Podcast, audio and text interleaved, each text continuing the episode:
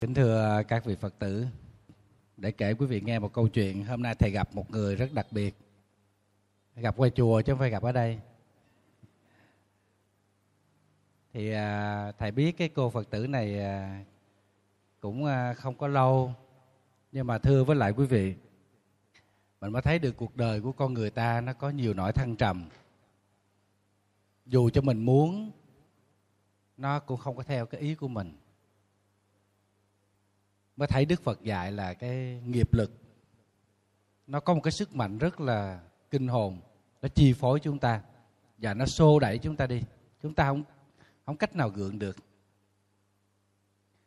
Thì à, lần đầu tiên đó cổ đến chùa cổ gặp thầy cổ bày tỏ cái niềm vui của cổ.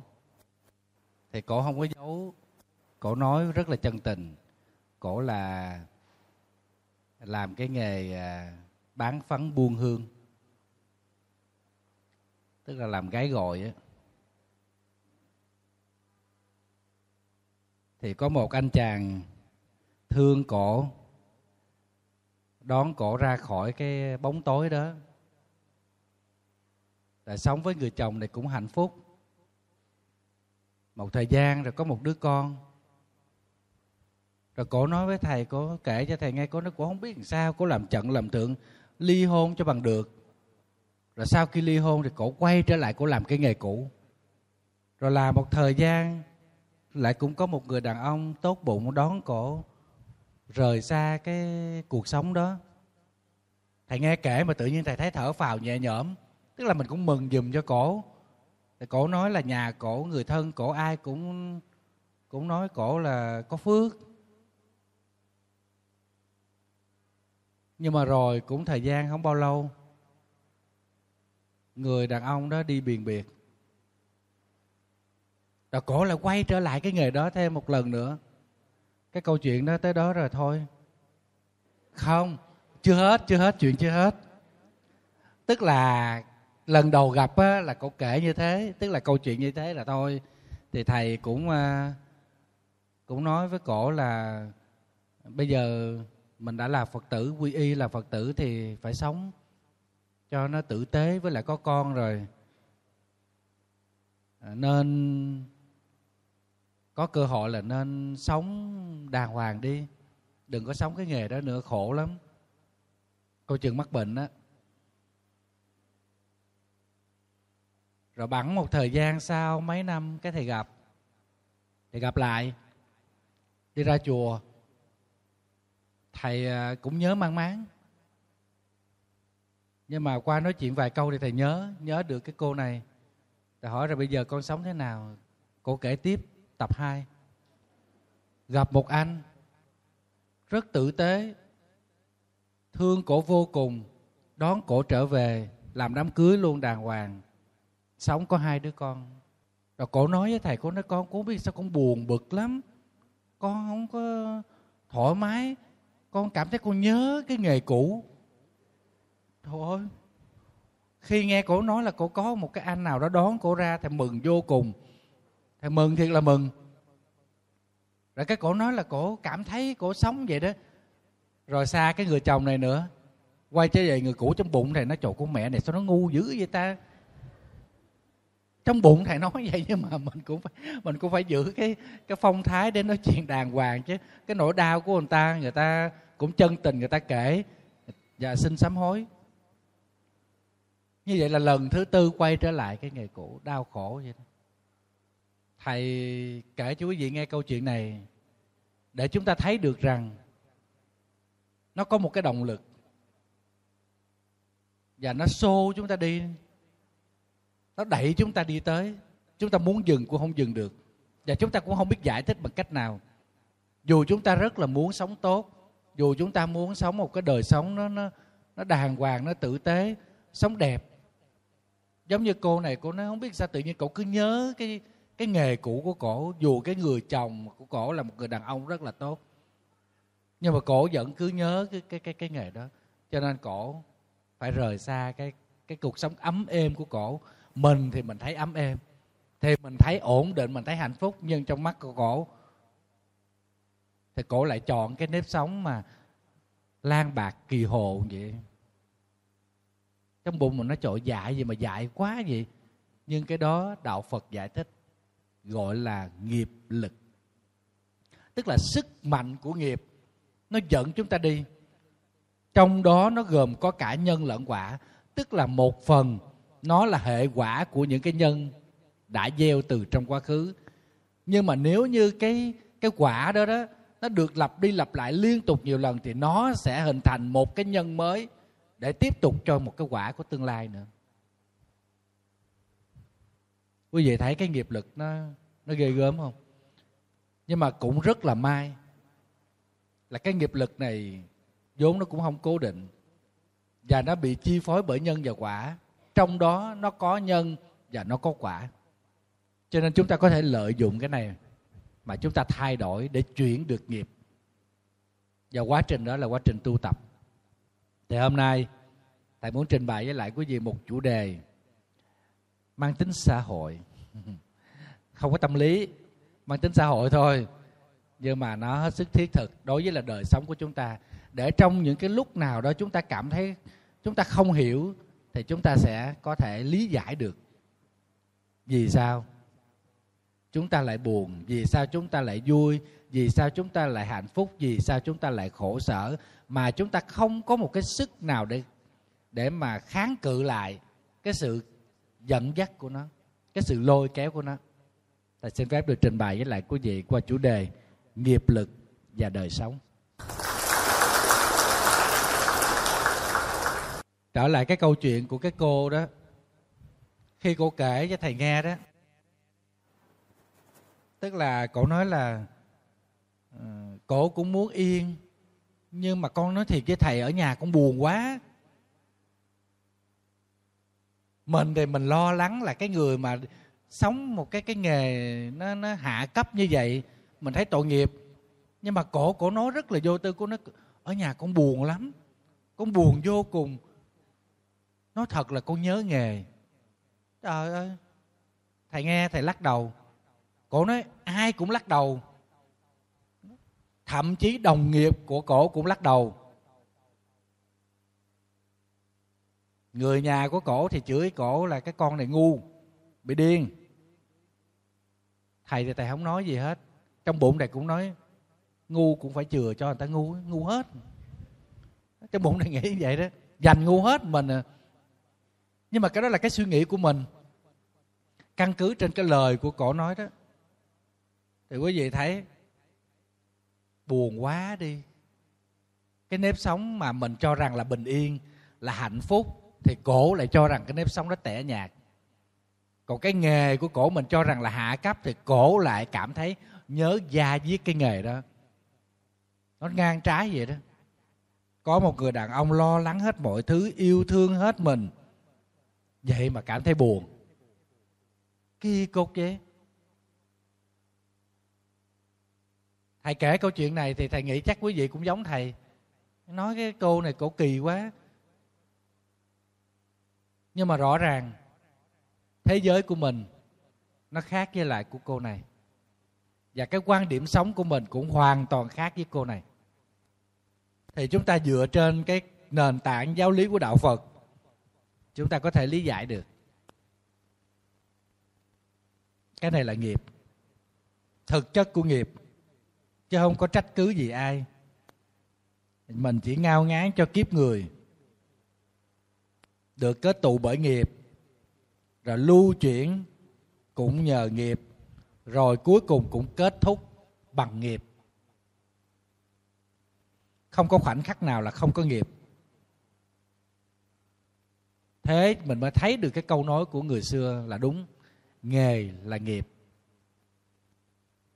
Bất kỳ nghề gì, nó cũng có cái nghiệp của cái nghề đó hết. Nhưng mà rõ ràng cái cô này là cái nghề này, là cái nghiệp này nó đi mang theo cổ suốt đời. Trời, người ta là một lần là người ta tởn được một cái người đàn ông tử tế yêu thương mình, cứu vớt cuộc đời mình, chăm sóc mình là mừng gần chết. Vậy đó mà cũng làm chồng làm chéo cảm thấy buồn quá, nhớ nghề, bỏ chồng.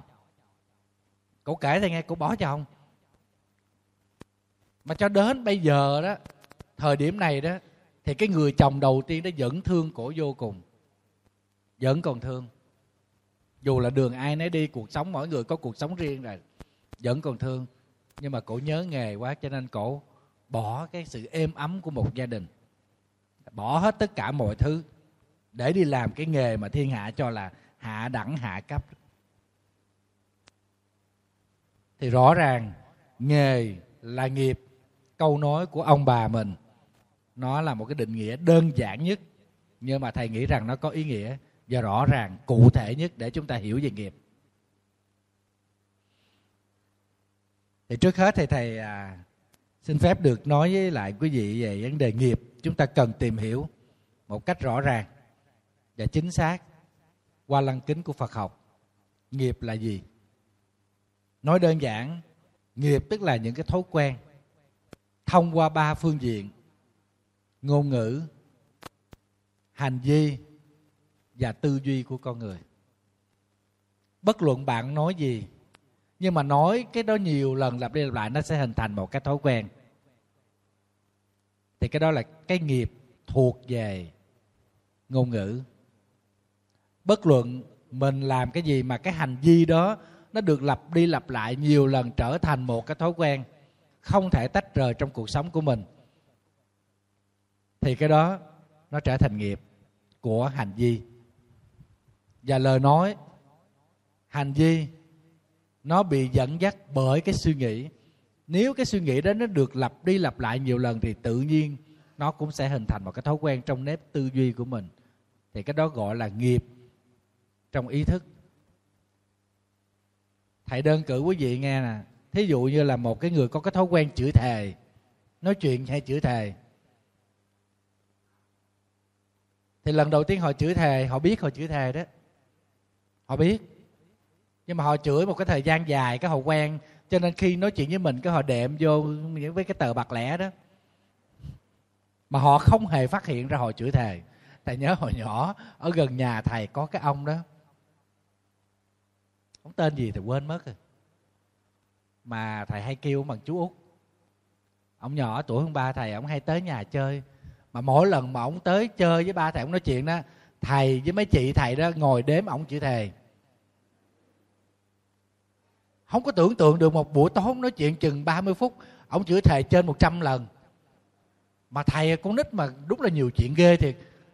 Cũng kiên nhẫn ngồi đếm ông chửi thề cái là là đếm mà ông không hề không biết, ông chưa thề. Thì cái đó là cái thói quen.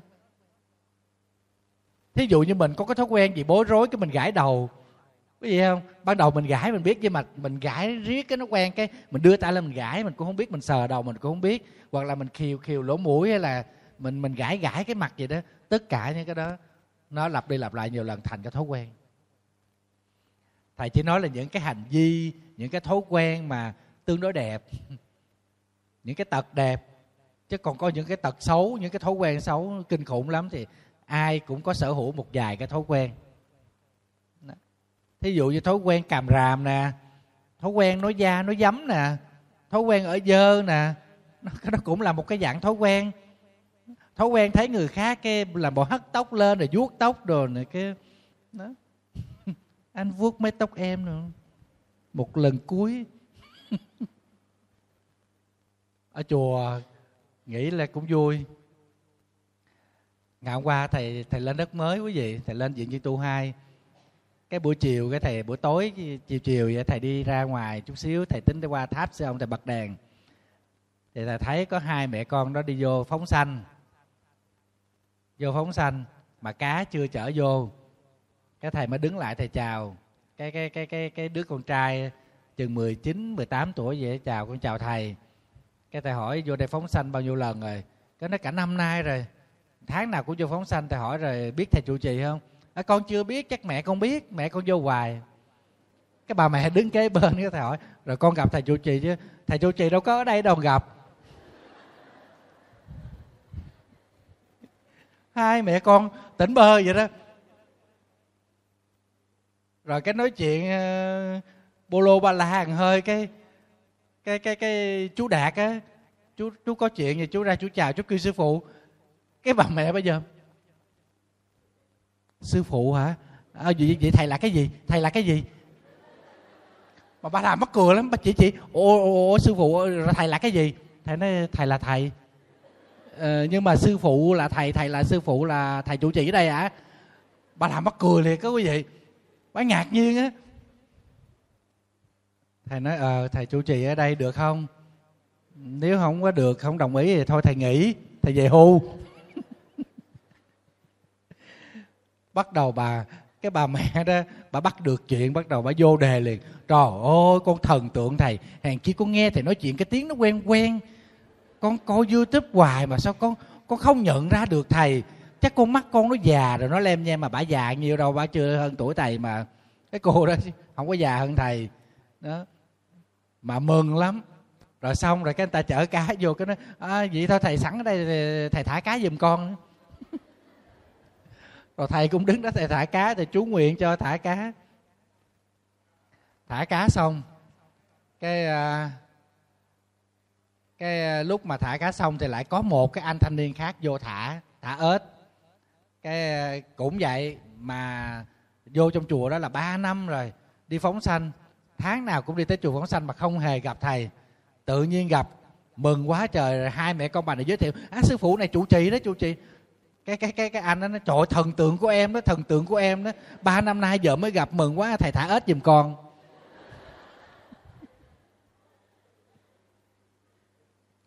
Mà quý vị biết, họ vui vậy, họ mừng vậy, nhưng mà buông ra cái lần đầu thôi, con đi về, con đi về, con nấu cơm, con đi về, con nấu cơm, con đi lo công chuyện nhà thì cái chuyện mà chạy về nấu cơm để lo bữa cơm gia đình nó cũng là nghiệp lực. Cái hành động đó thành một cái thói quen. Cái thói quen của cái cô đó, cứ chiều tối là cổ phải nấu cơm, phải lo mâm cơm gia đình. Cho nên là cứ cái giờ đó là tự nhiên nó có một cái động lực gì đó kéo chúng ta đi. Giống như tối mà quý vị tụng kinh đến chùa tụng kinh nó quen rồi đó hệ tối xuống mình tắm xong cái tự nhiên cái mình lấy cái áo tràng bỏ vô cái túi sách cái mình đi tới chùa ngày nào mà mình không đi, mình nhớ lắm. Cái đó gọi là cái nghiệp lực. Thì còn cái cô mà nhớ cái nghề cũ cũng vậy đó, ngày nào mà không đi khách cô nhớ nghề ghê lắm. Cổ nói với thầy vậy đó. Đâu có phương cách nào để cứu chữa được. Cái nhìn của mình mình nói, trời ơi, cái bà này bà dại quá. Khờ khạo quá, ba mươi mấy tuổi mà nhìn cũng không có đẹp lắm, chân cũng không có dài.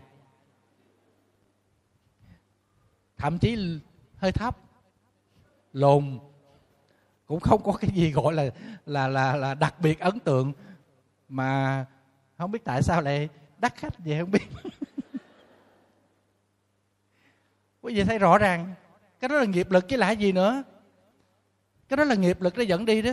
Nghề là nghiệp đó. Nó chiêu cảm. Thầy chỉ khuyên một câu thôi. Thầy nói con cái nó bắt đầu lớn rồi. Nên uh, chọn một cái nghề mà cho con cái mình nó hãnh diện. Chứ ờ, chọn một cái nghề mà khiến cho con cái của mình nó nó phải lầm lũi nó sống tội nghiệp nó thầy chỉ nhắn nhắn nhủ như vậy thôi. Thì thưa với lại quý vị nghiệp nó đúng tiếng phạn tức là karma tức là chỉ cho những tạo tác. Thì ở trong uh, câu sáu quan ký quyển thứ 13 ghi rất là rõ tạo tác chính là nghiệp thì cái tạo tác là cái cái mà nó biến thành những cái thói quen trong đó có sự tác ý của mình, có khởi ý của mình, có sự tham gia của cái chấp ngã của cái tôi của mình thì nó hình thành nghiệp. Thí dụ như mình nằm mơ, mình ngủ mình nằm mơ, mình la, mình hát, mình chửi, cái đó không có nghiệp, cái đó không phải nghiệp. Nhưng mà mình gặp ông chồng mình nhìn không được mình la ổng mình nạt ổng mình gặp đứa con mình bực bội mình mình trì chiết nó. Cái đó là nghiệp. Tại vì nó có sự tham gia của cái cái tôi của mình. Thì những tạo tác này thầy xin phép được uh, cụ thể hóa để quý vị có thể dễ nắm hơn. Thứ nhất tạo tác về thân thí dụ như là co vô duỗi ra, cái tay nè, cái đó là tạo tác. Thí dụ như chúng ta nắm lên, chúng ta buông xuống, bỏ xuống cái gì đó, cái đó là tạo tác, gọi là thân nghiệp. Còn tạo tác về âm thanh, về ngôn ngữ thì gọi là khẩu nghiệp. Thí dụ một cái câu nói gì mà nói đi nói lại, nó hoài, nói hình thành nên một cái thói quen của chúng ta luôn, thì cái đó là khẩu nghiệp còn tạo tác ở nơi tâm, tức là những suy nghĩ, những dự định, những quyết định, những cái tư duy của mình hình thành một cái nếp quen của chúng ta. Thì cái đó gọi là ý nghiệp. Thì ở trong kinh, ở trong luận nói ba nghiệp là chỉ cho thân nghiệp, khẩu nghiệp và ý nghiệp mà thầy vừa mới nêu. Thì nghiệp nó có hai loại. Một là nghiệp nhân hai là nghiệp quả. Nghiệp nhân là những gì? Nó xuất hiện thuộc ba nghiệp. Và nó sẽ là nguyên nhân để đưa đến những cái hệ quả tất yếu khi hội đủ các duyên. Tại vì có nhân nó cũng sẽ không đưa tới quả, vì nó không có đủ duyên. Thí dụ như chúng ta gieo lúa, nhưng mà nó không có mưa, thì không thể nào cái hạt lúa đó nảy mầm và chắc chắn chúng ta sẽ không có một cái mùa gặt. Dù có nhân, nhưng mà không phải là có nhân là có quả đâu. Nó phải hội đủ những cái điều kiện, những cái xúc tác, những cái điều kiện đó gọi là duyên. Thì nó mới đưa tới quả, mới đưa tới kết quả. Còn nghiệp quả là những kết quả có được từ những cái nhân mà chúng ta đã gây tạo. Với điều kiện là phải có duyên tác động. Thì thưa với lại quý vị, với thế giới này, nhân thì luôn có trước quả. Nhân dùng để chỉ cho những gì có khả năng mà nó sinh ra quả. Quả là những gì có được từ nơi nhân. Thì theo như trung luận tức là một cái bộ luận rất là đặc biệt của đại thừa giáo. Một khi đã gọi là nhân thì nhất định phải đi liền với quả. Đã nói đến quả thì nhất định phải có nhân. Nếu không có quả thì nghiệp ấy chỉ gọi là nghiệp, chứ không thể gọi là nghiệp nhân. Nếu không có nhân thì cũng chẳng bao giờ mà có nghiệp quả. Thực chất của nhân quả là như vậy. Cho nên dựa vào lý này chúng ta có thể ứng dụng để tu hành và chuyển nghiệp, để chúng ta có thể thay đổi được nghiệp và chúng ta kết thúc được những nghiệp xấu, để có thể nuôi nuôi lớn những cái nghiệp tốt mà chúng ta có thể thay đổi được từ cái nguyên lý này. Rất là may là nhân và quả chi phối cái nghiệp này nó không có mang tính cố định. Nghiệp nhân trong hiện tại có thể là nghiệp quả của những nghiệp nhân đã tạo trong quá khứ cuộc sống nó tiếp nối với nhau. Khi cái này nó là nó là là quả của những cái nhân ở trong quá khứ. Cái quả hiện tại là là cái kết quả tất yếu của những cái nhân trong quá khứ, nhưng nó cũng sẽ là những cái nhân để dẫn tới những cái quả trong tương lai. Cho nên nghiệp nhân trong quá khứ, chúng ta gọi là túc nghiệp. Túc nghiệp tức là cái nghiệp mà nó lâu xa trong nhiều đời. Thí dụ như tôn giả a nan do có túc nghiệp vợ chồng với lại kiều nữ ma răng già 500 đời. Cho nên mới xảy ra cái chuyện mà má tựa dai kề trong hiện tại. Xém một chút nữa là đi đời. Tôn giả a nan quý vị đã nghe cái chuyện đó rồi đó. Nghe cái chuyện bị kiều nữ ma răng già dùng tà thuộc tà chú. Bởi vì đẹp quá, đi tu cũng khổ. Thèm thịt đường tăng ghê lắm. Thì tôn giả a nan với lại cái cô ma răng già đó có cái nghiệp làm chồng vợ với nhau 500 kiếp, thì cái nghiệp 500 kiếp đó làm chồng vợ đó gọi là túc nghiệp. Từ cái túc nghiệp này, cho nên nó mới xảy ra cái việc trong hiện tại là gặp nhau cái là chớp chớp, cái là thương rồi là muốn hốt với nhau rồi. Cái đó là do túc nghiệp đó. Thì cái việc xảy ra trong hiện tại gọi là hiện nghiệp. Nếu như cái hiện nghiệp này mà không có được ngăn dứt đủ điều kiện tiếp diễn, thì nó sẽ đưa tới cái quả ở trong tương lai. Như vậy, hành vi trong hiện tại tuy là quả của những việc trong quá khứ, nhưng nó lại có khả năng là làm nhân cho những quả khác trong tương lai. Tức là nhân quả không cố định, chỉ tùy theo duyên, mà lúc là quả, lúc là nhân.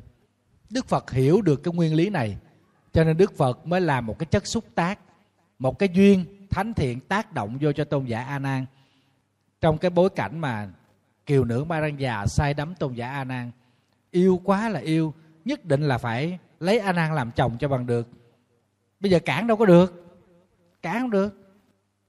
Khi mà bồ tát văn thù dùng lăng nghiêm thần chú để mà hóa giải tà thuật của ông kiều nữ ma răng già mới giải cứu được tôn giả a nan. Tôn giả a nan mới tỉnh ra được.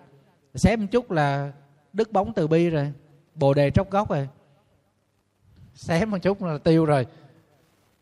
Thì khi mà tôn giả a nan trở về đạo tràng với đức phật thì cái cái cái cái cô ma răng già này cũng chạy theo. Chạy theo tôn giả a nan. Mê tới mức như vậy đó. Mê cái gì mà mê ghê vậy không biết nữa. Cái đó là do gì quý vị? Nghiệp lực. Cái sức mạnh của nghiệp nó dẫn đi, nó lôi kéo đi. Mà túc nghiệp 500 đời làm vợ chồng, cho nên bây giờ mới gặp nhau, chớp mắt một cái là là rồi rồi đó. Kết rồi đó. Cho nên có mấy phật tử đi tới chùa đó nhờ thầy can thiệp dùm cái chuyện gia đình. Thầy thấy kỳ ghê đó. Giống như gần đây có mấy phật tử nhờ thầy nói với ba của họ, trời ơi, quý vị biết không? 72 tuổi ở bên Mỹ, về đây thương cái cô 27 tuổi. Mà đòi làm làm đám cưới. Cái cô đó cổ đòi phải làm đám cưới, tại vì sao? Người ta lấy chồng mà. Người ta phải lên kiệu hoa, đàng hoàng chứ. Đó. rồi ông này không chiều. Nhưng mà con cái lớn hết rồi, mắc cỡ. Nó nói, thôi già quá rồi. Cưới gì? Rồi kêu thầy khuyên thầy đâu có xía vô mấy chuyện đó được, dù có nhiều chuyện cũng không xía. Thầy mới nói cái này cái nghiệp lực thôi. Thực ra là cái ông 72 tuổi này với cô 27 tuổi này là có cái túc nghiệp từ nhiều đời rồi. Nó có cái túc nghiệp ở trong quá khứ. Cho nên tại sao ổng thương ai không thương cái cô này? Rồi cái rồi cứ đổ thừa nói cái cô này là không thương ổng, là cô này muốn đi mỹ thôi. Chắc chắn qua đó rồi cũng sẽ đối xử với ổng không tốt, rồi cũng bỏ ổng lấy người khác nhưng mà hỏi cổ cổ nó cổ thương, tại sao cổ không thương ai? Cổ thương cái ông 72 tuổi này. Nó cũng có cái nghiệp lực. Nó có cái sức mạnh của nghiệp, không là nghiệp nhân, cũng là nghiệp quả. Mà cái nghiệp quả đó cũng chính là cái nghiệp nhân. Thì đức phật hiểu được cái nguyên lý của cái sự bất định. Nhân quả, nó hoán đổi với nhau. Có khi vừa là nghiệp nhân, có khi vừa là nghiệp lực. Chỉ cần có sự tác động của cái cái duyên thù thắng, cái duyên tốt đẹp thì cho dù nó là cái nghiệp nhân xấu gì, thì nó cũng có thể sẽ không đem tới cái kết quả xấu. Một khi chúng ta tác động cho nó một cái duyên tốt. Nhưng mà đức phật đâu có cản được cái cô ma răng già đức phật rất tâm lý, đức phật nói a nan xuất gia. Nếu như con yêu a nan thì con xuất gia nó mới tương xứng. Chịu liền. Nó miễn sao ngày nào con mở mắt ra con cũng được gặp a nan ngày nào con cũng được gần gũi với a nan là con chịu, đừng nói xuất gia. Bắt con chết, con cũng chết. Nhưng mà khi cổ xuất gia, thì được giao qua cho bên ni giới.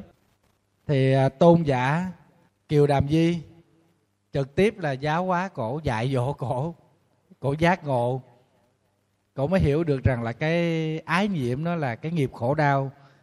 Cô xấu hổ quá. Cổ tới cô bạch với đức phật, cô sám hối và xin quỷ hôn. Mới mấy ngày trước thì tới đòi chồng. Giờ xin quỷ hôn. Nhưng mà đó là một cái hành động rất là đặc biệt. Tu tập một thời gian ngắn, chứng quả a la hán còn tôn giả a nan cao quý của mình tu cả cuộc đời khi đức phật còn hiện tiền nó cũng không chứng quả a la hán lo học không à không lo tu. Cho tới sau khi đức phật nhập diệt rồi đó, dưới sức ép của tôn giả đại ca diếp trong cái kỳ kiết tập kinh tạng lần thứ nhất, ba tháng sau khi đức phật nhập diệt, thì lúc bây giờ tôn giả a nan mới hạ thủ công phu tu tập, mới chứng quả a la hán trở thành cái vị a la hán thứ 500 được chính thức vào dự đại hội kiết tập đó. Nó chê tôi ma răng già nhưng mà cuối cùng ta chứng quả a la hán trước thì thưa với lại quý vị, nghiệp một khi được lặp lui lặp lại hoài, thì nó sẽ tạo ra một cái sức. Cái sức đó gọi là nghiệp lực. Thì cái sức này, nó có là do những tạo tác giống nhau được quân tập nhiều lần, và nó tích tụ lại ở trong tạng thức của chúng ta, mà nó tạo thành cái sức mạnh trong mỗi con người nó có một cái tạng thức, tức là một cái kho để chứa lại, để giữ lại những gì mà chúng ta ghi nhận, chúng ta thấy được, chúng ta cảm nghe được, chúng ta cảm nhận được, chúng ta biết được trong cái cuộc sống này. Tất cả nó lưu lại như một cách trung thực. Thỉnh thoảng nó được biểu hiện qua trong giấc mơ. Có những cái mà chúng ta tưởng chừng như mình quên rồi, nhưng mà khi mơ mình nhớ hoặc giả là khi nghe cái tiếng người đó nói, cái mình nhớ lại cái chuyện mấy chục năm trước. Thì do đâu? Do cái chức năng của cái tạng thức này nó lưu trữ lại, nó như một cái kho. Mà quý vị thử nghĩ nếu mà nó lưu trữ một loại sản phẩm thôi, nếu sản phẩm đó là tham, thì cái nghiệp lực của chúng ta, tức là cái sức mạnh, nó dẫn chúng ta đi là cái tham. Nếu cái kho đó nó chứa những cái hạt giống là nóng giận, thì cái sức mạnh của sự nóng giận này, nó sẽ phủ hết tất cả mọi hành động của chúng ta. Quý vị thấy người nóng giận không ăn nói lớn lối lắm. Nếu như cái kho này nó chứa những cái hạt giống từ bi, thì bất kỳ cái hành động nào chúng ta làm, lời nói chúng ta làm, nó sẽ bị cái sức mạnh của cái từ bi này dẫn chúng ta đi. Nếu như chúng ta có cái tánh thương người hay bố thí cái hành động này nó hình thành một cái thói quen thì nó sẽ lưu chứa vào trong cái kho đó những cái hạt giống thương người hay bố thí. Cho nên bất kỳ gặp ai đau khổ là chúng ta cũng hay giúp đỡ. Thì cái sức này, nó do những tạo tác được lặp đi lặp lại nhiều lần và nó ẩn chứa ở trong cái tạng thức và nó dẫn chúng ta đi. Cho nên cái cô đó, cô nó cảm thấy nhớ nghề là đúng đó quý vị do cái hành động nó được lặp đi lặp lại, do cái việc làm của cổ, cái nghề đó lặp đi lặp lại nhiều lần quá cổ không có thể nào thoát ra được hết. Và cổ cứ muốn như thế, là cái sức mạnh của cái nghề đó, cái nghiệp đó đó, nó dẫn cổ đi. Cái sức này chúng ta khó nhận ra, cho đến khi nó bị cản trở, thì chúng ta mới phát hiện ra cái sức mạnh của cái nghiệp. Chứ còn nếu như không có không có chướng duyên, không có cản trở thì cái nghiệp này nó sẽ dẫn chúng ta đi. Và chúng ta không hề biết nghiệp lực nó dẫn chúng ta đi đâu quý vị. Không hề biết. Trừ khi nào có một cái duyên tác động, nó cản lại, nó ngăn lại để chúng ta không có được làm theo cái cái cái ý của mình, theo cái sức của cái nghiệp này nó dẫn đi, lúc đó chúng ta mới phát hiện ra nghiệp lực như thế nào. Chứ còn bình thường chúng ta không hề phát phát hiện ra. Quý vị à, thí dụ như là tới cái ngày ăn chay mình ăn chay mấy chục năm rồi tháng thí dụ mình ăn 4 ngày. Thì tới cái ngày đó là tự nhiên cái chúng ta phải ăn chay. Nhưng mà một hôm chúng ta lại nhận phải một cái thiệp cưới nó trùng ngay cái ngày ăn chay. Nhưng mà mình cũng không có thể nào từ chối được cái tiệc cưới này. Chỗ thân, quý vị đi đám cưới, nhưng quý vị cảm thấy rất là khó chịu. Mình ngồi dự vô tiệc cưới mặc dù chúng ta không ăn, mình ăn chay mà, mình chỉ uống nước, mình ăn bánh, mình chúc mừng, nhưng chúng ta cũng cảm thấy khó chịu. Điều đó có nghĩa rằng cái sức mạnh của cái nghiệp thiện mà ăn chay đó, nó đã hình thành và nó dẫn chúng ta đi. Nhưng mà hôm nay, đụng cái ngày đám cưới cái tự nhiên chúng ta cảm thấy khó chịu. Chứ còn không trùng cái ngày đám cưới chúng ta ăn chay thì chúng ta thấy bình thường. Quý vị hiểu chỗ này không? Tức là trừ khi gặp cái gì đó cản trở, thì chúng ta mới phát hiện ra sự có mặt của của nghiệp lực, tức là sức mạnh của nghiệp. Chứ còn nếu không, chúng ta khó nhận ra được sức mạnh của nghiệp lắm. Động quen rồi. Cho nên giờ phải ngồi một chỗ, cảm giác nó bồn chồn, nó trống vắng sẽ xảy ra, rồi tay chân cứ lay quay chỉ muốn làm một cái gì đó, không thể yên. Các vị phật tử mà quen cái chuyện mà Ờ, mình động đậy. Mình làm này làm kia, bây giờ, thí dụ như mình tham gia một cái khóa tu gì bắt mình ngồi yên. Thật ra mình ngồi cũng không được. Mình ngồi hơi cũng xoay qua xoay lại. Xoay tới xoay lui. Là cái thói quen của chúng ta là thói quen động. Cho nên giờ bắt ngồi yên cái nó quen như vậy. Thôi bây giờ thí dụ cái đơn giản nhất là cái thói quen xài điện thoại.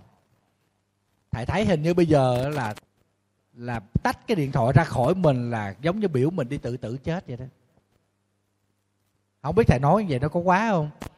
Nhiều người là dính luôn cái điện thoại. Thầy từng đi vô trong cái phòng cấp cứu ở bệnh viện thầy nằm. Thầy thấy có những người bị tai nạn hay chạy vô trong đó. Thầy thấy cũng cầm điện thoại.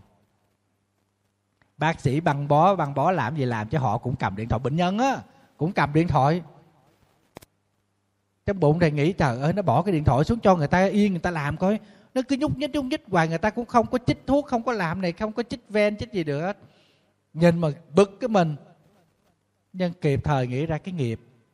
Sức mạnh của nghiệp, tức là nghiệp lực của cái tham đắm điện thoại, của lệ thuộc điện thoại. Cái thói quen sử dụng điện thoại nó dẫn chúng ta đi. Cái thói quen đó nó hình thành một cái sức mạnh. Quý vị để ý mấy đứa con của mình ở nhà, mấy đứa cháu ở nhà nó chơi game quen rồi. Bữa nào mình tịch thu cái máy nó coi con nó phản ứng như thế nào thì mình với nó cũng giống nhau y chang vậy. Chẳng qua mình lớn hơn, mình khéo léo hơn để mình che đậy những cái những cái bực bội, cái phiền của mình. Khi nghiệp lực bị cản mũi, sức mạnh của nghiệp á, nó bị cản lại. Cũng giống như đứa con nít mà nó nó nghiện chơi game mà bị chúng ta tịch thu lấy cái máy. Chúng ta cũng bực bội, chúng ta cũng khó chịu, chúng ta cũng tức tối. Nguy hiểm lắm quý vị cho nên cái cái người phụ nữ đó không biết làm nghề đó bao lâu. Nhưng mà đối với lại cái cô đó là nó đã có một cái sức mạnh từ nơi cái nghề đó. Kéo cô đi. Đã lôi cổ trở lại với nó. Cổ không có yên phận được ở nhà. Dù ở nhà là tốt hơn, bình yên hơn. Nghiệp đã có sức, tức là nghiệp đã có lực. Cho nên những thứ mà thiên hạ thấy tốt đẹp, mình thấy tốt đẹp nhưng mà cổ cổ thấy chán cổ thấy buồn. Đó. Cổ không thể ở nhà để mà hưởng cái thú an nhàn theo tiếng gọi của nghiệp. Không cưỡng lại được cái sức mạnh của nghiệp nó lôi kéo cổ để trở về với cái nghề cũ. Thì nghiệp đó nếu như tiếp tục mà làm nữa đạo phật gọi là huân tập. Tức là tiếp tục lại chồng chất thêm nữa thêm nữa kéo dài những cái thói quen đó nữa thì ngày nó sẽ càng tăng thêm cái sức mạnh của nghiệp lực. Nếu như chúng ta dựa theo cái à, tứ diệu đế đó, khổ tập diệt đạo, thì à, cái sức này, cái sức mạnh của nghiệp này, thầy nghĩ là nó có liên quan mật thiết với lại tập đế. Tức là nguyên nhân của những khổ đau. Nó là một cái sự tích tụ. Tích tụ lâu ngày cho nên nó hình thành nghiệp. Mà cái nghiệp này, nó chưa có được hóa giải. Lại tiếp tục phương tập nữa, cộng thêm một cái sức mạnh mới. Do cái thói quen mới, thì cái này, nó sẽ dẫn chúng ta đi một cách dễ dàng, nhanh chóng đến những cái nơi khổ đau. Mà không cách nào chúng ta cưỡng lại được. Thiếu nó là chúng ta cảm thấy vắng vắng cái gì. Thí dụ như chúng ta thích ăn ớt mình ăn cơm, không có ớt, cái tự nhiên mình thấy nó thiếu thiếu. Phải không quý vị? Ở đây thầy muốn nói những người mà ăn được ớt. Còn những người mà không ăn được ớt thì cái chuyện đó là cái cái cái cực hình của họ. Nhưng mà cái người mà ghiền ăn ớt á, quý vị biết, cái cảm giác thiếu thốn nó ăn không ngon. Cho nên nó thôi thúc mình phải đi kiếm ớt. Có mấy phật tử, thầy biết nè, đi với thầy đem theo bịch ớt. Sợ đi tới cái chỗ đó, người ta dọn cơm ra, không có ớt thì cũng có thủ sẵn có ớt đem ra ăn. Chỗ cắn một trái ớt nó ngon, sao đâu ngon. Nhưng mà cái người không ăn được ớt, trời ơi, cái bà này bà hay thiệt. Ớt cay vậy mà mà ăn được. Người không ăn được ớt thì thấy ớt cay. Nhưng mà người ăn được ớt, mà chẳng những ghiền ớt nữa, ăn cơm mà thiếu ớt là nó không có ý nghĩa gì hết nó không có đậm đà cho nên nhâm một miếng ớt cho chỗ nó ngon sao đâu ngon. Đâu quý vị thấy không? Thứ mà khiến cho mình cảm thấy thiếu thốn và dục giả mình để đi tìm, cái đó là lực của nghiệp. Đó, đơn giản chuyện, không có ớt là phải kiếm trong chùa thầy có mấy chú đó, ăn cơm không có ớt là ăn không được á. Phải có ớt mới ăn được. Thầy nói gì khổ vậy con? Tu hành mà trái ớt mà không bước qua được không vượt qua được thì sao tu thành phật được? Thầy cũng biết ăn ớt, nhưng mà có ăn cũng được, mà không có ăn cũng được, thật ra cũng thèm. Nó, nước tương mà dầm miếng ớt vô coi nó ngon biết nhiêu. Thì không có thì cũng thèm chút thôi, nhưng mà đâu có thô tháo tới cái mức mà phải chạy đi kiếm ớt mới ăn được. Mình khéo che đậy, nhưng mà thật ra mình cũng quán chiếu cái sức mạnh của nghiệp. Cái nghiệp nó dẫn chúng ta đi nè. Chúng ta có cơ hội, chúng ta nhìn nó là và chúng ta có thể chặn nó lại không để cho nó kéo chúng ta đi. Ngay đó mà chúng ta tỉnh biết, chúng ta dừng lại, có nghĩa rằng chúng ta đang phá bỏ đi cái sức mạnh của nghiệp. Chúng ta đang hóa giải đi cái sức mạnh của cái nghiệp nó lôi dẫn chúng ta đi. Đơn giản là ăn ớt thôi. Thèm ớt, nhưng mà không có đi. Không có chạy đi kiếm ớt. Ngày hôm qua đó là phải chạy đi kiếm ớt cho bằng được. Thì mới ăn cơm. Nhưng hôm nay mình biết tu rồi mình biết sức mạnh của nghiệp nó dẫn chúng ta đi rồi, bây giờ mình phải phá cái nghiệp đó đi. Đó là cái người phải tỉnh giác. Thì cái sức này đó chính là thứ mà nó làm cho chúng ta tái sinh ở trong cái cõi sanh tử luân hồi này. Và cũng chính cái sức của cái nghiệp này nó làm cho chúng ta, nó giúp cho chúng ta có thể sanh tới những cảnh giới tốt đẹp hơn. Tất cả đều nhờ cái lực này. Tùy theo sự tạo tác thiện mà, hay ác mà chúng ta có cái cái cái cái nghiệp quả tương xứng ở nơi các đường mà chúng ta thọ sanh. Những tạo tác nào sẽ đưa đến những kết quả tốt đẹp cho mình và người thì cái đó gọi là thiện nghiệp. Còn những thiện nghiệp, những thiện nghiệp thì giúp chúng ta tái sinh vào những cái cảnh giới tốt đẹp như là cõi trời, cõi người. Nó, còn những nghiệp nào mà nó đưa đến những quả báo bất hạnh cho mình và cho người thì cái đó là gọi là ác nghiệp thì cái ác nghiệp này, nó sẽ đưa đẩy chúng ta tái sinh tới những cảnh giới xấu như là địa ngục, như là ngạ quỷ, như là súc sanh. Nói riêng về cõi người của chúng ta, thưa đại chúng, tuy rằng là chúng ta có tạo thiện nghiệp, sức mạnh của thiện nghiệp cho nên dẫn chúng ta tái sanh tới cõi người. Nhưng thực tế, ở trong cõi người mình, nó cũng có nhiều cái sai biệt khác nhau. Có người giàu sang, có người nghèo hèn, có người thông minh nhưng mà có người thì lại ngu muội, ám độn. Có người hạnh phúc, nhưng cũng có người ngập tràn khổ đau. Có người khỏe mạnh, có người bệnh tật từ khi mới sinh ra. Thì đều là con người ở trong cái cõi nhân sinh này, nhưng tất cả cũng đều tùy vào trong cái nghiệp thiện hoặc là cái nghiệp ác mà chính cái người đó đã tạo ra ở trong quá khứ. Đời người, quý vị thấy không? Không ai giàu ba họ, không ai khó ba đời. Tức là đâu có ai giàu hoài, cũng không có ai nghèo khó hoài. Điều này để khẳng định rằng cái nghiệp nó cũng biến động, nó cũng thay đổi. Nếu như chúng ta tích cực, bình tĩnh để nhận ra được cái sức của nghiệp đang chi phối mình đó, nó thuộc về nghiệp thiện hay là nghiệp ác? Thì chúng ta cải thiện nó thôi. Cái cải thiện này, nó gọi là duyên. Thí dụ như chúng ta ăn một cái tô hủ tiếu nó mặn quá thì chúng ta bỏ miếng chanh, mình dắt miếng chanh vô, chua chua cái nó bớt mặn. Thì cái miếng chanh đó gọi là duyên, là điều kiện tác động vô để thay đổi nó, để xô đẩy nó tới một cái hướng nghiệp quả, nó lệch đi một chút. Cũng là nghiệp thiện sanh ở cõi người, nhưng mà tại sao có người như thế này, có người như thế khác? Có lúc lên voi, có lúc xuống chó. Cũng là tùy theo cái cái nghiệp thiện ác mà mình từng tạo trong quá khứ. Nghiệp thiện nó trổ thì chúng ta lên voi. Nghiệp bất thiện mà nó trổ thì chúng ta xuống chó. Nghiệp thiện nhiều thì hạnh phúc nhiều hơn. Ác nghiệp nhiều thì chúng ta đau khổ nhiều hơn. Cũng có loại nghiệp không có mang tính thiện hay là ác gì hết, mà nó là cái quả của những tạo tác nó không mang màu sắc của tham lam, sân hận, si mê.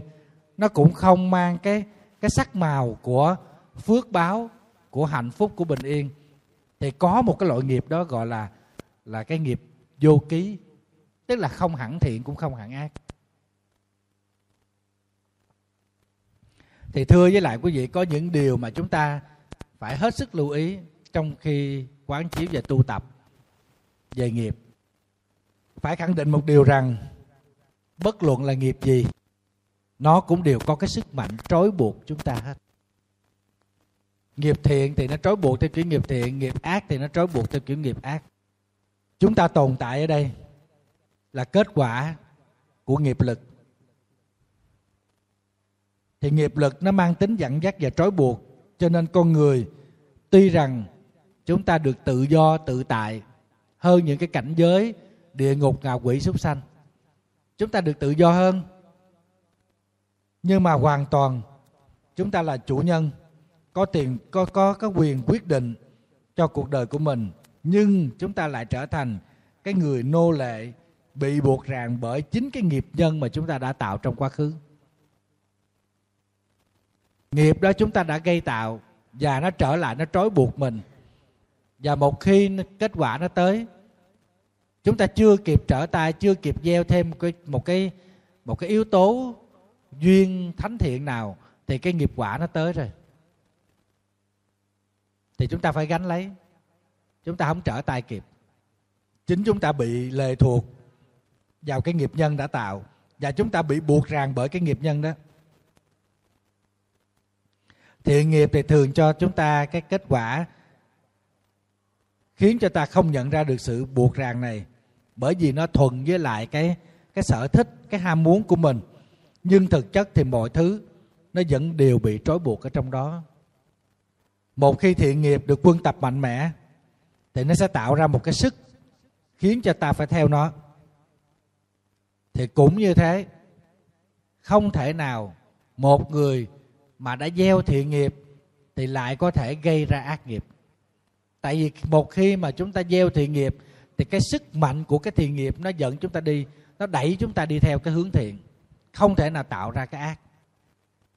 Có một người à, họ tới họ nhờ thầy giúp giùm. Tức là cái cô này đó cổ có một đứa con. Đứa con trai nó cũng lớn rồi. Nó khoảng ba mươi mấy tuổi rồi. Nhưng mà nó có một cái cái cách sống rất là kỳ cục. Một khi nó thương ai là nó giúp cái người đó giúp cho tới nơi tới chốn bất luận là quen hay không quen. Rõ ràng là cái tánh thiện của nó rất là tốt. Nhưng mà nó mà đã ghét ai rồi á, là nó triệt tiêu cái người đó, không còn một móng, một chút nào hết.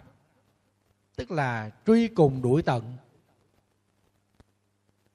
Thì cái người mẹ này mới thắc mắc là tại sao con của bà là nó hiền thì nó cũng hiền quá mà nó ác, nó cũng ác quá bây giờ phải làm sao?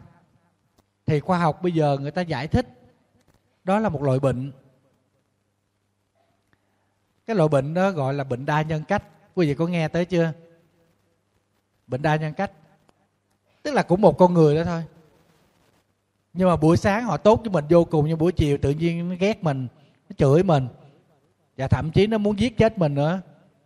Đó là cái người đa nhân cách. Khoa học giải thích như vậy. Nhưng mà dưới lăng kính của phật học. Thì không giải thích như thế. Cái hành động thiện và ác này, nó đều do cái sức mạnh của nghiệp nó dẫn đi để tạo tác. Và nó vừa là nghiệp nhân mà nó cũng vừa là nghiệp quả. Khi hiền, làm những cái việc thiện đó là do cái sức mạnh của cái cái thiện nghiệp nó dẫn đi. Cho nên, theo cái chiều hướng đó thì cái người đó họ làm thiện. Nhưng mà khi mà họ trỗi lên cái ác nghiệp thì họ bị cái sức mạnh của cái ác nghiệp dẫn đi, thì họ tạo ác nghiệp. Chỉ có điều là họ mới tạo thiện đó, họ tạo ác đó. Khiến cho chúng ta khó hiểu thôi. Nhưng mà thiện hay ác, chúng ta có hành động, chúng ta có lời nói, chúng ta có suy nghĩ, đều bị dẫn dắt bởi sức mạnh của nghiệp. Và chúng ta bị trói buộc bởi cái nghiệp đó. Chúng ta bị lệ thuộc. Giống như lúc nãy thầy với thầy thầy có nói đó. Thí dụ như chúng ta bố thí quen rồi, cho nên chúng ta gặp chuyện ai khó khăn là chúng ta giúp đỡ liền. Là do cái hành động bố thí của chúng ta nó hình thành một cái nghiệp. Cái nghiệp nhân đó, nó đã quen rồi và nó có một cái sức mạnh của cái nghiệp đó. Cho nên gặp ai khó khăn là chúng ta sẵn sàng giúp đỡ mà không có cần phải suy nghĩ gì không có ái nái, không có gì hết á. Thí dụ như chúng ta dạy con mình có một cái thói quen. Cái thói quen đó là cái thói quen mà xin lỗi. Nó làm một cái điều gì đó không đúng. Mình dạy nó là phải xin lỗi người khác. Nó nói một câu gì đó không đúng, mình cũng dạy nó phải xin lỗi người khác. Thì khi dạy một cái đứa con từ nhỏ, nó quen với cái kiểu xin lỗi đó, thì nó sẽ lớn lên. Nó sẽ có cái sức mạnh về cái vấn đề xin lỗi đó. Nó gắn liền với cuộc sống của cái đứa trẻ đó cho tới lớn. Cho nên ông bà mình dạy hay lắm á, dạy con từ từ thuở còn thơ đó, tức là phải dạy từ nhỏ, chứ tới lớn rồi chúng ta dạy không được. Dạy đó là gì? Đó là chúng ta quân tập cho nó những cái thói quen. Những thói quen mà chúng ta cần quân tập cho nó là thói quen tốt.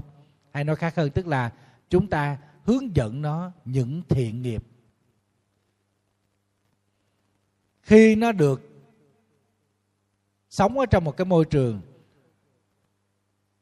mà tất cả những người thân xung quanh làm thiện, nói thiện, suy nghĩ thiện và dạy nó sống như thế, thì khi lớn lên nó sẽ có cái sức mạnh của thiện nghiệp dẫn dắt nó, lôi kéo nó. Nó lệ thuộc bởi cái thiện nghiệp này, nó bị trói buộc bởi cái thiện nghiệp này.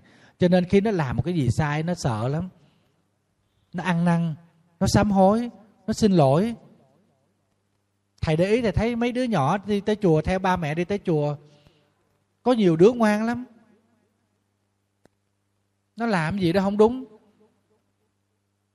Mẹ nó nhìn nó, cái cô xin lỗi mẹ. Thậm chí nó làm cái gì đó không đúng, thầy la thì nó không được con. Nó xin lỗi liền. Nhưng mà có nhiều đứa chợ nó chợt búa ghê lắm nha quý vị. Nó tới nó rờ đầu thầy nữa. Trời ơi quý vị tưởng tượng, nó thì nó tới nó rờ đầu, còn ba mẹ nó thì quỳ xuống xin sám hối. Nó vô tư, nó, ủa, sao đầu thầy không có tóc? Thầy nó tía, mày còn chưa dám rờ nữa, mày tới mày rờ tỉnh bơ. Rờ mà còn thắc mắc nữa, tại sao đầu thầy không có tóc nữa? Thầy nó có, nhưng mà tại thầy cạo lên. Thầy cạo tóc thôi. Cái nó chỉ, ủa, ông phật cũng có tóc mà tại sao thầy cạo? Thầy cũng không biết giải thích làm sao nó nữa. Mới có 4 tuổi 5 tuổi à mà nó, nó, nó có những cái suy nghĩ như vậy đó. Cho nên quý vị thấy nghiệp nó tạo ra cái sự trói buộc. Trói buộc chúng ta không có thoát ra được. Cho nên khi mà chúng ta gặp phải một cái cảnh khổ gì khổ quá là khổ mà mình không thoát ra được không cách nào chúng ta thoát mặc dù mình cố gắng mình nỗ lực để mình phấn đấu mình không biết giải thích sao nó trời cái nghiệp của tôi nó nặng quá tại cái nghiệp của tôi nhưng mà cái nghiệp này nó vốn nó nó bất định, quý vị. Chúng ta có thể thay đổi được nó. Thưa với lại quý vị, sở dĩ mà chúng ta khổ nhiều đó là do cái ác nghiệp chúng ta gây tạo. Và chúng ta lầm chấp mà cho là đúng. Chẳng qua chỉ đúng với lại cái cái suy nghĩ của mình thôi. Người khác can thiệp, mình không chấp nhận đâu. Cái đó trong đạo gọi là lầm chấp. Nói hơi thẳng thắn một chút đó, tức là si mê. Giống như một đứa trẻ, nó thấy cái dũng nước mưa động đó, nó nhào xuống nó tắm. Người lớn thì đâu có làm chuyện đó. Mình đi ngang mà nó trội đi lên đi nhỏ. Dơ quá. Còn nó nó không thấy dơ, nó chú chú xuống đây tắm với con cho vui nó không thấy dơ. Nó thấy vui, cho nên nó làm. Nhưng mà người đứng ngoài cuộc đó thì rất bình tĩnh.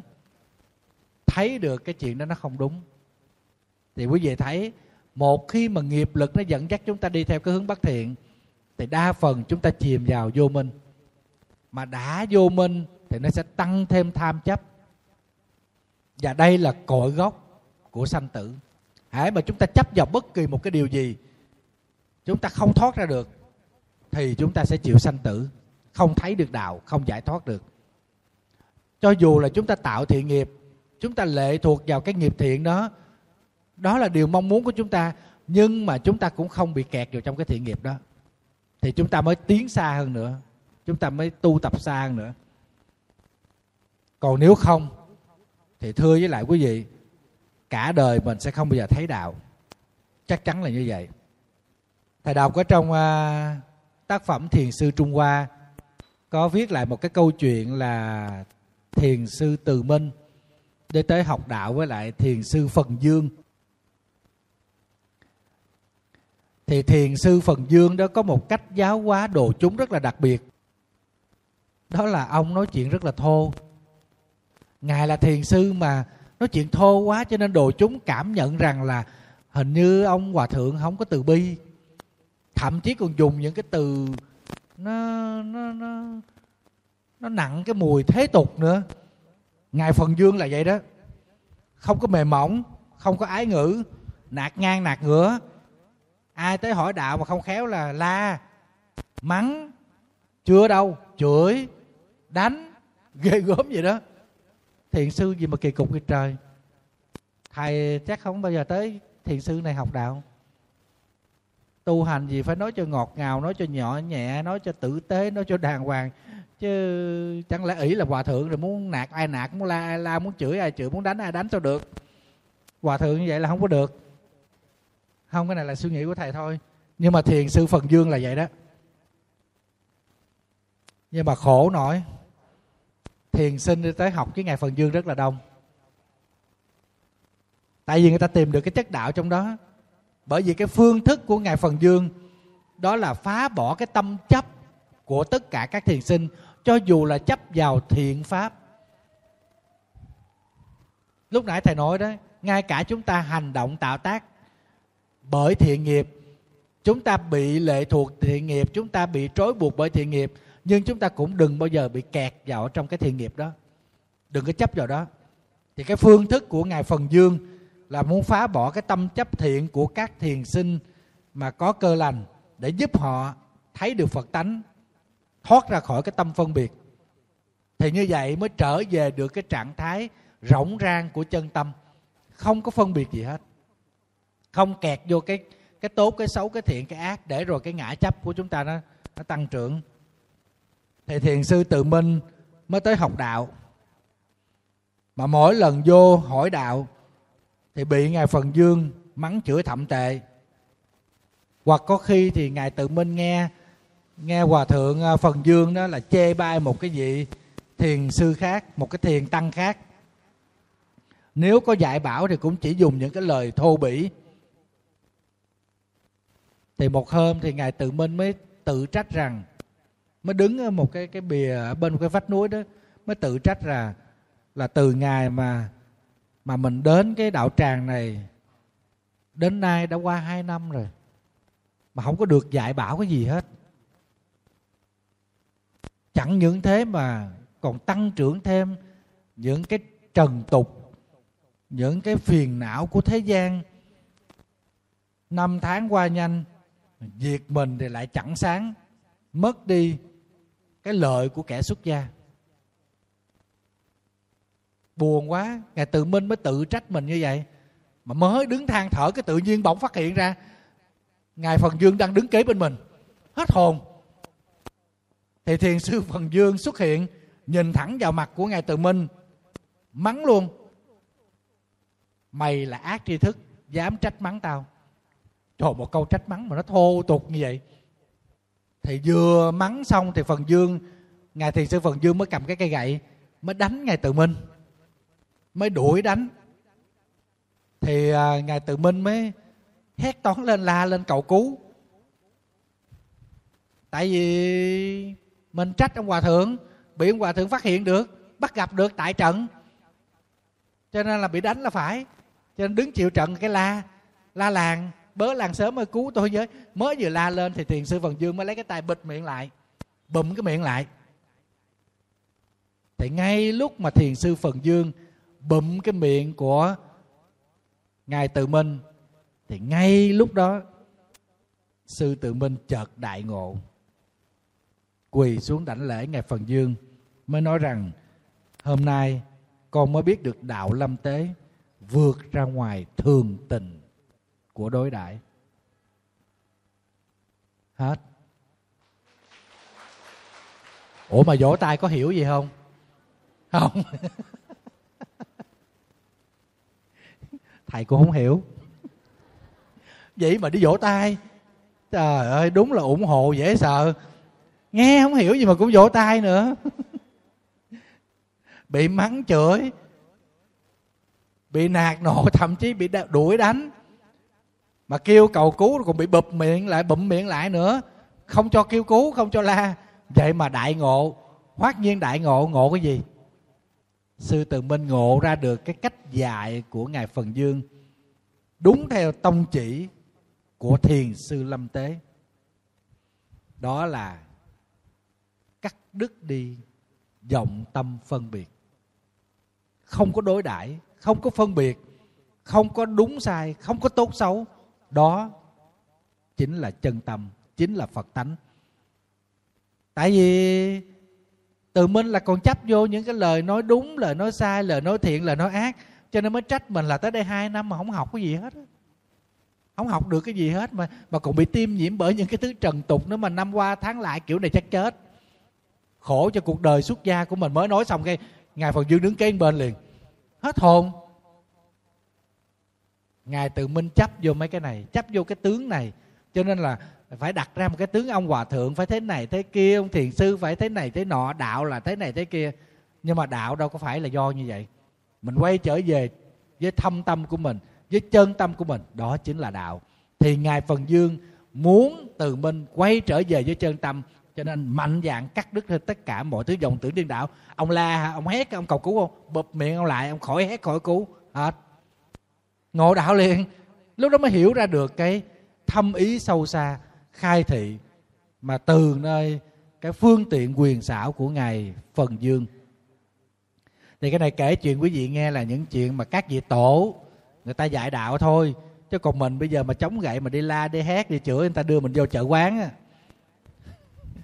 Ta đưa vô nhà thương chợ quán á. Ừ. thì sau khi ngộ đạo xong thì ngài tự minh phát nguyện ở lại hầu hạ thiền sư phần dương 7 năm để mà trao dồi thêm cái sự tu tập của mình và phụ với ngài phần dương để giáo hóa độ chúng. Cho nên quý vị thấy, nghiệp nó đã dẫn mình đi, đã dẫn mình theo cái sự phân biệt đó, mình chấp vô cái chuyện tốt, cho nên mình kẹt vào cái tốt đó, sao mình tiến nữa? Không cách nào tiến được nữa. Các vị thiền sư hiểu được điều này. Đặc biệt là những thiền sinh mà có cái căn lành hay chấp lắm. Thấy mình có tu chê người ta không tu thấy mình tốt, chê người ta xấu. Là những người có căn lành là hay bị kẹt vào cái sự tướng này. Đa phần là như vậy. Cho nên là thiền sư phần dương rất là giỏi. Giỏi cái cách mà trị bệnh, chấp vào thiện, chấp vào ác của những thiền sinh có căn lành mà thẳng tay để mà trị những người này quay trở về với chân tánh của mình mặc dù biết rằng nghiệp nó tạo ra sự trói buộc, nhưng chúng ta cũng không để mình bị kẹt vào cái thiện nghiệp nó trói buộc mình. Cái thứ hai thầy muốn lưu ý với lại quý vị đó là cái nghiệp và sự sắp đặt của luật nhân quả. Phải nói rằng là có một cái dòng nhân duyên tiếp nối nhau. Quả này tiếp nối quả kia, tạo thành một cái dòng sống ở trong kiếp nhân sinh của con người rất khéo léo, rất tài tình và rất phù hợp, không thừa, không thiếu, từ thiện nghiệp cho tới ác nghiệp. Tự nhiên tới lúc đó cái nó có cái chuyện đó, có gặp con người đó ở bối cảnh đó. Nhưng mà nếu là bối cảnh khác thì cái người đó không xuất hiện, nhưng mà lại xuất hiện người khác, câu chuyện khác, sự việc khác. Cái dòng nhân duyên nó tiếp nối nhau, quả này tiếp nối quả kia.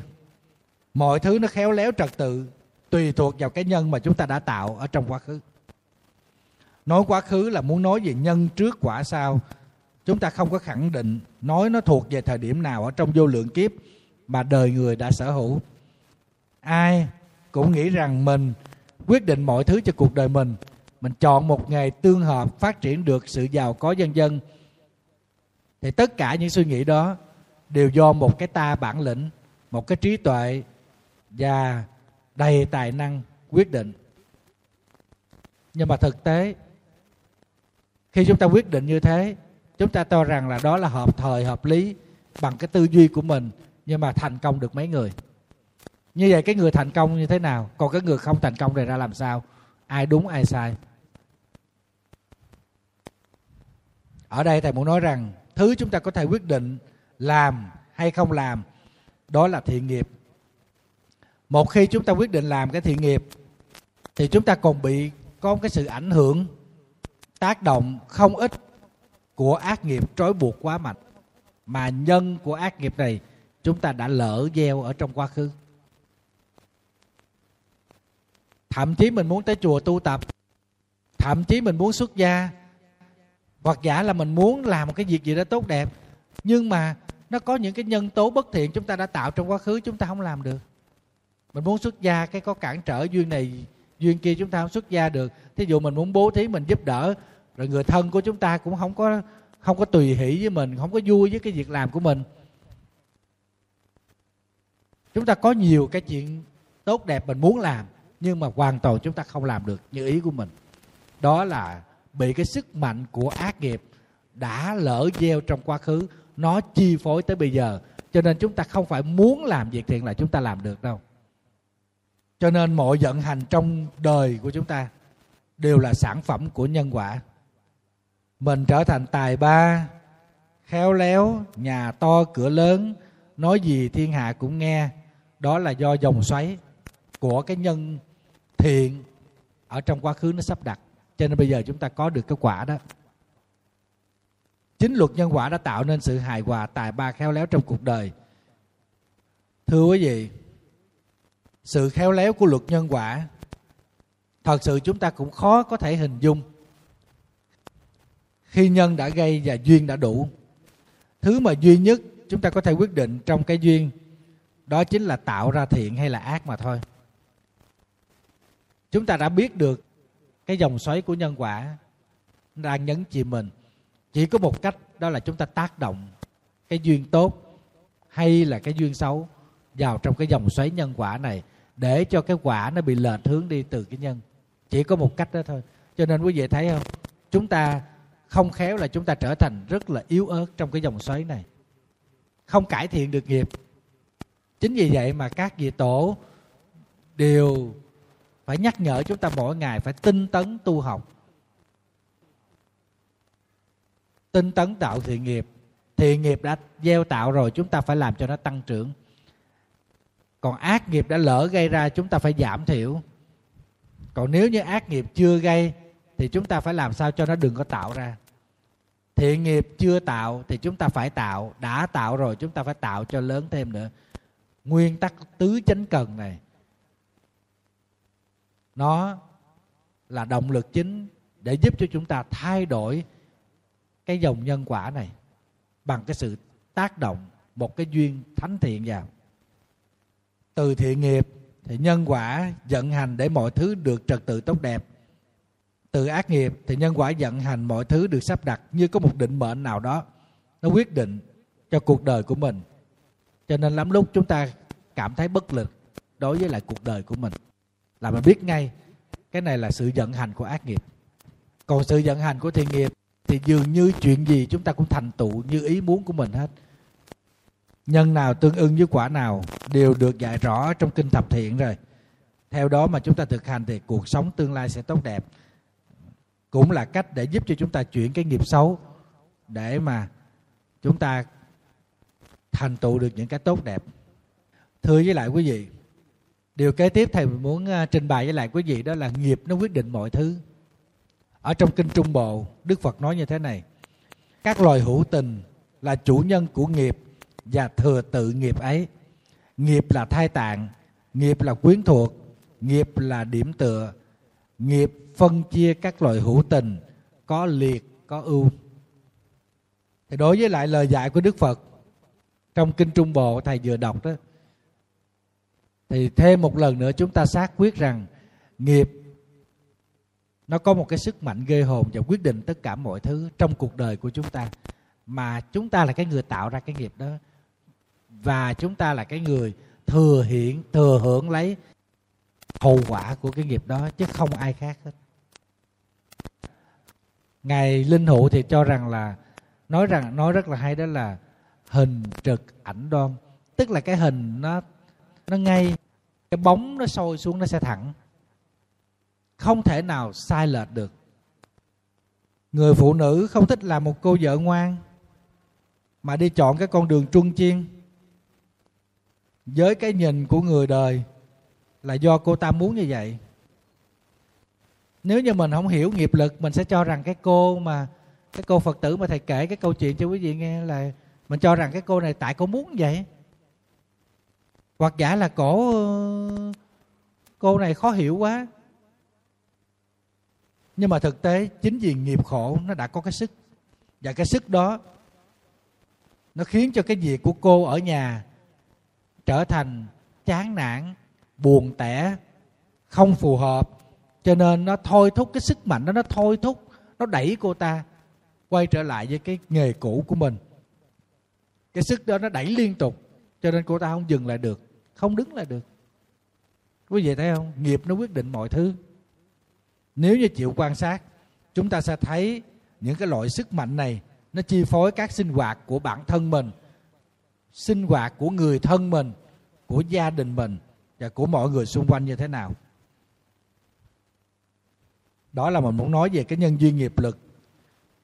Nó thuộc về thói quen của bản thân. Còn một cái loại nhân duyên nghiệp lực có liên quan trực tiếp đến người khác.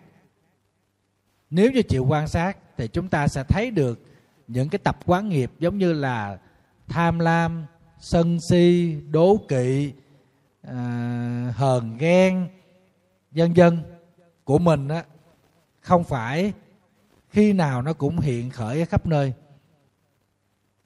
Khi gặp người này thì cái nghiệp này nó hiện khởi. Nhưng mà khi gặp người kia thì cái nghiệp kia nó hiện khởi.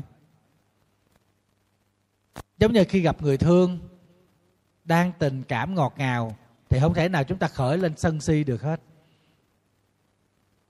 gặp cái người thương thì nó sẽ khởi lên những cái nghiệp luyến ái. Thích gần gũi, thích thân mật, thích vuốt ve, thích được chiều chuộng. Mà khi gặp một cái người nào đó đã từng làm tổn thương mình, thì tự nhiên mình bực. Mình sẽ khởi lên cái nghiệp tức, cái nghiệp giận, cái nghiệp bực vân vân cho nên có khi gặp, thì những tập nghiệp đó nó sẽ hiện khởi. Nhưng mà có người hãy tiếp xúc là cái tâm sân hận của mình nó hiện khởi lên. Mình không đố kỵ với ai, tại sao mình đố kỵ với mỗi một cái người đó? Mình không nóng giận với ai, tự nhiên sao mình nóng giận với một cái người đó? Mình không bực mình với ai, tại sao mình bực mình với người đó? Dù hiện đời, họ không có làm gì mình hết. Dần dần, tất cả những thứ này, chúng ta phải biết, nó đều do cái mối nhân duyên xảy ra từ trong quá khứ và nó lưu giữ ở trong tạng thức của mình. Bây giờ nó hội đủ các điều kiện cho nên nó hiện khởi ra. Quý vị có thể lý giải được là tánh cái thằng con mình sao nó hiền lành quá mà nó bỗng dưng nó gặp cái người này cái nó trở nên hung dữ. Mình sẽ giải thích được. Đó. rồi mình có thể giải thích được là thằng con mình sao nó ngang ngược mà bỗng dưng từ ngày nó gặp con nhỏ này cái nó hiền lành ra nó ngọt ngào ra, nó dễ dãi, biểu gì nó cũng nghe hết. Té ra là nó muốn vợ lên tới cần cổ. Cái này chúng ta sẽ hiểu được là bởi vì những cái mối nhân duyên đã xảy ra từ trong quá khứ, nó được lưu giữ ở trong tạng thức. Bây giờ nó hội đủ cái nhân duyên, cho nên nó hiện khởi ra. Thầy kể quý vị nghe một cái câu chuyện.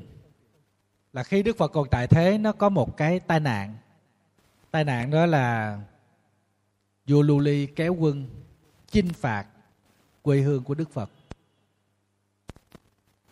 Có một vài lần thầy có giới thiệu cái chuyện này, có kể câu chuyện này. Thì à, hôm nay kể lại, ai nghe rồi thì nghe nữa. Thì vua lưu ly này đã kéo quân đánh về kinh thành Kapilavastu tức là quê hương của Đức Phật. Thì các vị thánh đệ tử của Đức Phật là khuyên Đức Phật thỉnh Đức Phật là nên lên tiếng. Bởi vì à, vua Lưu Ly vẫn còn tôn kính Đức Phật vẫn tôn trọng Đức Phật. Hy vọng Đức Phật có thể can thiệp được. Đức Phật im lặng Đức Phật nó không nói gì. Đức Phật không can thiệp. Thì tôn giả một kiền liên đó nghĩ rằng là Đức Phật không có lên tiếng thì chắc chắn là cuộc chiến tranh này sẽ nổ ra không thể nào dừng lại. Và một điều có thể tiên đoán được đó là Yululi sẽ sang bằng thành ca tỳ la vậy và sẽ giết chết dòng họ thích ca. Thì uh, tôn giả mục kiền liên mới dùng thần thông của mình mới gom những người của dòng họ thích ca tại thành ca tỳ la vệ đó bỏ vô trong cái bình bát đem lên cung trời để tị nạn. Trốn để lánh nạn đi. Thì khi mà vua Luli kéo quân vô đánh thì gặp ai giết nấy? Hận thù sát phạt và giết chết rất là nhiều người thuộc dòng họ thích ca. Thì chính cái cái cái cái cái, cái ngày hôm đó đức phật cũng bị nhức đầu. Sau khi giặc giả tan rồi ngài một kiền liên mới đem cái bình bát đó về để mà trả thần dân của thành ca tỳ La về, trả những người của dòng họ thích ca về lại. Nhưng mà khi mở ra cái bình bát nó tan thành máu những người đã chết hết rồi. Đức phật mới nói với tôn giả mục kiền liên rằng đây là nghiệp lực nhân quả. Tức là cái sức mạnh của nghiệp nó dẫn tới dẫn tới cái cuộc chinh phạt này. Theo dòng nhân quả. Thì thưa với lại quý vị nguyên nhân là do đâu? Trong quá khứ, dòng họ thích ca đã làm một cái việc, đó là bắt cá, rất là nhiều cá trong cái ao hồ đó để ăn thịt. Thì trong cái kiếp đó đó, vua lưu ly là một trong những con cá con cá chúa ở trong cái hồ đó. Khi quá khứ làm cá sống trong ao hồ, bị dòng họ thích ca bắt lấy làm thức ăn, giết, đập đầu, ăn thịt do cái quốc khí đó. Cho nên là lúc mà còn con con cao cá đó bị đập đầu đó, nó đau đớn. Nó khởi lên cái niềm sân hận. Cho nên là nó thề là bằng mọi cách là phải trả thù cái việc làm này đối với dòng họ thích. Cho nên khi đủ duyên, ác nghiệp được thực thi thì cái cảnh đó nó hiện tiền. Đó là về quá khứ, nguyên nhân của quá khứ xa. Còn nguyên nhân của gần, nó gắn liền với cái sự đối xử giữa dòng họ thích ca với lại láng giềng.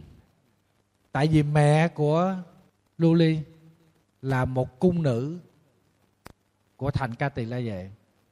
Khi mà vua cha của Luli đi tới để cầu hôn. Là cầu hôn công chúa của dòng họ thích ca. Nhưng mà dòng họ thích ca khinh thường, cho rằng dòng họ này không xứng đáng, cho nên không gả công chúa, mà bắt một cung nữ giả ra làm công chúa gả đi.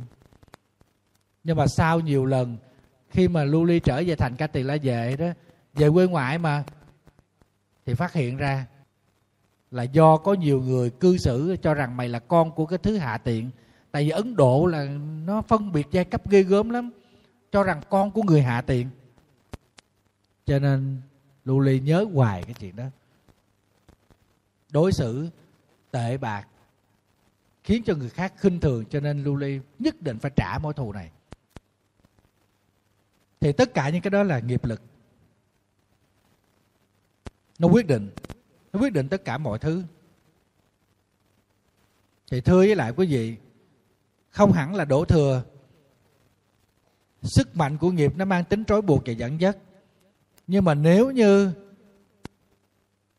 chúng ta sử dụng năng lực của giới, định, huệ, thì chắc chắn chúng ta sẽ cải thiện được cái sức trói buộc này. Còn nếu như không có giới định tuệ, quân tập, thì chúng ta sẽ không có một cái sức mạnh nào thánh thiện để có thể đối kháng và hóa giải được cái sức mạnh của cái nghiệp bất thiện trong dòng nhân quả nó đang chi phối cuộc sống của chúng ta. Chắc chắn như vậy. Cho nên chúng ta phát tâm tu tập, chúng ta làm điều tốt, chúng ta sống tốt. Đây là chúng ta bắt đầu quân tập thêm cái năng lực, cái sức mạnh của giới định tuệ để nhằm chúng ta hóa giải đi cái sức mạnh của các ác nghiệp trong dòng nhân quả đang chi phối cuộc sống của mình những thứ mình nghĩ, có khi là chúng ta đổ thừa tại cái này, tại cái kia. Nhưng mà thực chất khi chúng ta có khả năng và điều kiện để vượt qua những thói xấu hay một hoàn cảnh xấu mà không chịu vượt qua, nói là nghiệp, thì lúc đó rõ ràng chúng ta yếu hèn là cái người đổ thừa. Dù chúng ta ở trong cái hoàn cảnh không được tốt, nhưng chúng ta có ý chí phấn đấu, cộng thêm cái cái sức của chúng ta dù là nó nhỏ, nhưng mà chúng ta làm dần sẽ tạo thành ra một cái sức mạnh. Thì chúng ta sẽ vượt qua được. Chứ còn mình im im, mình cứ nói tại cái số tôi như vậy, tại cái kiếp của tôi như vậy, tại cái nghiệp của tôi như vậy thì chết rồi. Chẳng lẽ cái nghiệp thầy trò mình làm chúng sanh, cái làm chúng sanh hoài hay sao? Không thành phật được à. Chẳng lẽ cái kiếp của mình nghèo, cái mình nghèo hoài, mình không có cơm, có gạo ăn sao? Đó. Chẳng lẽ mình lùn cái mình để lùn hoài sao? Cho nó phải độn nó guốc hai tấc lên chứ. nói cái này đụng chạm. Nó giống như cái cô mà cái câu chuyện thầy kể đó. Thầy nói với cổ thầy nói con ơi cô chừng bệnh chết. Tại vì thấy cổ cứ cứ cứ cứ cứ, cứ đi theo cái con đường đó. Thầy nói cho cô chừng bệnh chết á sida chết á. Cô trả lời tỉnh bơ chắc tại nghiệp của con á thầy. Trời ơi. Câu nói cửa miệng thì chúng ta thấy dường như là mình bị bất lực trước một cái vấn đề nan giải. Cái cô này chắc chắn cô không hề hiểu biết được cái gì gọi là nghiệp lực. Cô không biết nghiệp lực là gì đâu. Cô không hiểu sâu xa hơn về nghiệp đâu. Nhưng đó là câu trả lời thật sự nó cũng chính xác trong cái hoàn cảnh này.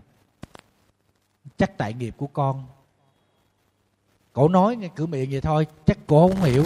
Thầy nghĩ là cổ không hiểu gì về nghiệp lực đâu. Mà cổ nói cái câu đó, và thầy tin chắc rằng trong chúng ta đây, khi gặp những vấn đề nan giải, không thoát ra được, mà cái khổ nó cứ chồng chất, cái phiền não nó cứ cứ leo thang, thì chúng ta cũng trả lời giống cái cô này thôi. Tại cái nghiệp của con nó như vậy. Chứ biết nói làm sao giờ? Mình cũng không biết giải thích bằng cách nào nữa. Nghiệp nói đây không phải là ở cái mặt nghiệp báo mà nó làm cái thói quen. Ở đây không phải là cái nghiệp báo chắc chắn rồi. Cho nên cái cô này cổ nói cái nghiệp của cổ thì thầy nghĩ cái này là cái thói quen thích đi khách của cổ thôi. Chứ không có là cái nghiệp gì hết á. Trong khi cổ có những điều kiện vượt qua được cái hoàn cảnh đó, cổ có những người đàn ông tốt, kéo giới cổ. Chứ đâu phải không đâu nhưng mà cái thói quen đi khách đó, tích tụ lâu đời rồi, bao nhiêu năm rồi? Chắc là đời trước chắc cũng vậy. Nhiều đời cũng làm cái nghề này. Cho nên bây giờ mới miệt mài, trời làm bền vững. Không buông, không bỏ. Nó khiến cho cho cổ không thể vượt qua được chính mình khi không đủ trí tuệ và nhẫn lực để đối trị, dù thuận cảnh đang diễn ra. Một gia đình êm ấm nhưng mà cổ thấy buồn, cổ thấy nản. Đó một người chồng thương cổ hết mình cổ thấy cổ thấy chán. Nó quý vị thấy không? Thuận duyên có đó. Nhưng mà cổ không có trí tuệ, không có nhẫn lực. Thì làm sao cổ đối trị được? Thì làm sao để hóa giải được cái nghiệp này? Sở dĩ thầy nói nhiều về cái câu chuyện cô này, để chúng ta có một cái so sánh. Mình cũng giống vậy thôi, nhưng mình ở hoàn cảnh khác. Mình ở thói quen khác. Mình có cái nghiệp khác. Cho nên phải bình tĩnh, phải mạnh mẽ, phải có trí tuệ. Trong cuộc đời này, mình thấy nhiều việc nó ngu dại nó xảy ra, nhưng mà không hiểu tại sao người ta không biết dừng, cứ làm tới, đánh mất tất cả, chính do thói quen. Thì một cái loại nghiệp được tích tụ ở trong tạng thức, hãy đủ duyên, thì nó hiện hành và nó phát tán. Nhẫn lực không có cho nên không đủ tỉnh giác mà chúng ta có thể hàng phục làm chủ được cái hành vi, cái lời nói của mình. Cứ theo cái duyên đó mình cho tới luôn, cho đến khi mà thấy hiện diện khắp nơi, đó, nhờ người ta nói, thì lúc đó hối hận đã muộn rồi. Có nhiều người còn liều mạng nữa không kệ, tới đâu hay tới đó.